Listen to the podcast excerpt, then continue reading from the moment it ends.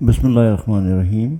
السلام علیکم۔ میرا نام عاقل ندیم ہے اور انڈیپینڈنٹ اردو کے لیے میرے اس ہفتے کے کالم کا موضوع ہے۔ وزیر اعظم کے جنگجوانہ سیاسی رویے کی وجوہات۔ جمہوری ممالک میں حکومت اور حزب اختلاف ایک گاڑی کے دو پہیے تصور کیے جاتے ہیں۔ آج کی حکوم، آج کی حزب اختلاف کل کی حکومت ہو سکتی ہے اور ان دونوں پہیوں نے مل کر ملک کو آگے بڑھانا ہوتا ہے۔ پاکستان میں عمران خان کے وزیر اعظم بننے کے بعد حزب اختلاف میں ہونا ایک جرم سا بن گیا ہے۔ جن پر ان کی نظر کرم ہے یا ان کے ساتھ شامل کر دیے گئے ہیں، ان پر ساتھ خون معاف۔ لیکن اگر آپ حزب اختلاف میں ہیں تو آپ کی طبیعت بظاہر صاف کرنے کے لیے نیب نیب عدالتیں، ایف آئی اے اور دیگر تفتیشی ادارے موجود ہیں۔ اس غیر جمہوری اور منتقمانہ رویے کی کیا وجہ ہو سکتی ہے؟ کیوں پاکستان اور انگلستان کی مشہور دسگاہوں سے فارغ و تحصیل رہنما، اس طرح کا غیر جمہوری، غیر روادارانہ اور جنگجوانہ طرز عمل اختیار کیے ہوئے ہیں۔ مغرب میں زندگی گزارنے اور وہاں کی جمہوریت کو قریب سے دیکھنے والا اور اس کی ہر وقت تعریفیں کرنے والا رہنما کیسے کہہ سکتا ہے کہ حزب اختلاف استعفیٰ دے دے تو یہ ملک کے لیے اچھا ہوگا؟ وہ کیسے وزیر اعظم ہوتے ہوئے ایک جھگڑالو شخص کی طرح قومی ٹیلی ویژن پر منہ پر ہاتھ پھیر کر حزب اختلاف کو سبق سکھانے کی دھمکیاں دے سکتے ہیں۔ یہ تکبر اور منتقمانہ خصوصیت ایک کھلاڑی میں کیسے آ سکتی ہے؟ وہ خاص طور پر اس کھیل کا کھلاڑی جسے شرفا کا کھیل کہا جاتا ہے۔ اسپورٹس مین اسپرٹ اس رہنما میں کیوں نہیں؟ اور کیا اس اسپرٹ کا کوئی وجود بھی ہے؟ یا اس کا ذکر صرف زیب داستان کے لیے کیا جاتا ہے؟ ہمارے وزیر اعظم کی شخصیت کے اس پہلو کو سمجھنے کے لیے ہمیں کھیل کی دنیا کے افسانوں کی بنیاد پر نہیں، بلکہ میدان میں اصلی مروجہ اصولوں اور روایات سے استفادہ حاصل کرنے کی ضرورت ہے۔ گو، تمام کھیل ایک عام تصور کے مطابق دوستانہ ماحول میں کھیلے جاتے ہیں، مگر مقابلے والی کھیلوں کی ثقافت انتہائی مختلف ہے۔ یہاں پر صرف جیت کا دور دورہ ہے اور جیتنے کے لیے ہر قسم کے حربے استعمال کیے جاتے ہیں۔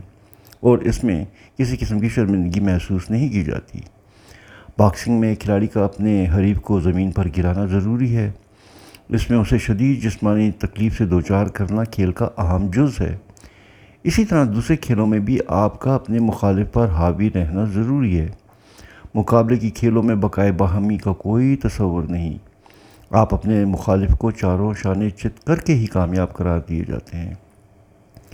اس مکمل فتح کو حاصل کرنے کے لیے جس میں آپ کا مقابل بے بس ہو جائے، ہر طرح کی طریقے آزمائے جاتے ہیں۔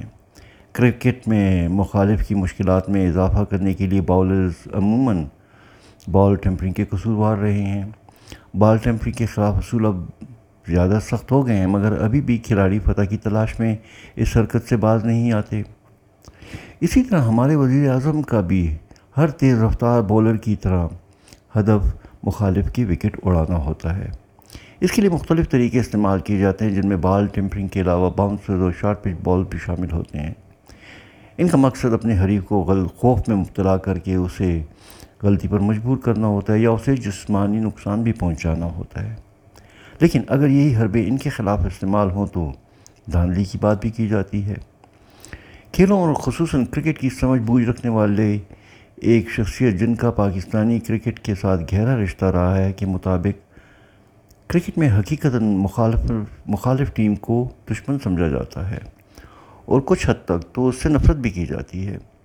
انہوں نے پاکستانی کرکٹ ٹیم کے ساتھ اپنے ذاتی تجربے کی بنیاد پر بتایا کہ ایک بیرون ملک ٹیم کی پاکستان آمد کے موقع پر جب وہ انتظامات کی نگرانی کر رہے تھے تو ہماری ٹیم کے اس وقت کے کپتان نے مخالف ٹیم کو منرل پانی دینے پر اعتراض کیا اور کہا کہ یہ تو درختوں پر رہتے ہیں، انہیں منرل پانی دینے کی کیا ضرورت ہے؟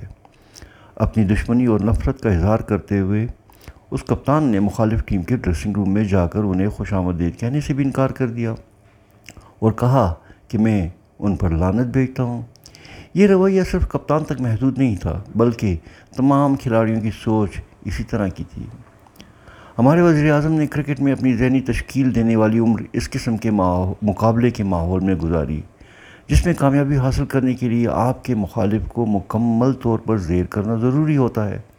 اور قدرتی طور پر یہی سوچ انہوں نے سیاست میں بھی اپنائی۔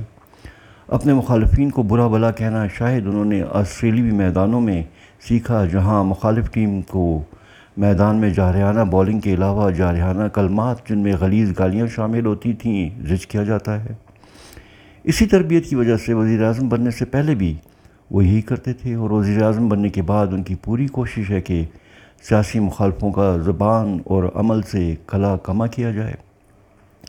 اس میں وہ ایک تیز رفتار بولر کی طرح ہر طرح کے قانونی یا غیر قانونی حربے استعمال کرنے کو جائز سمجھتے ہیں۔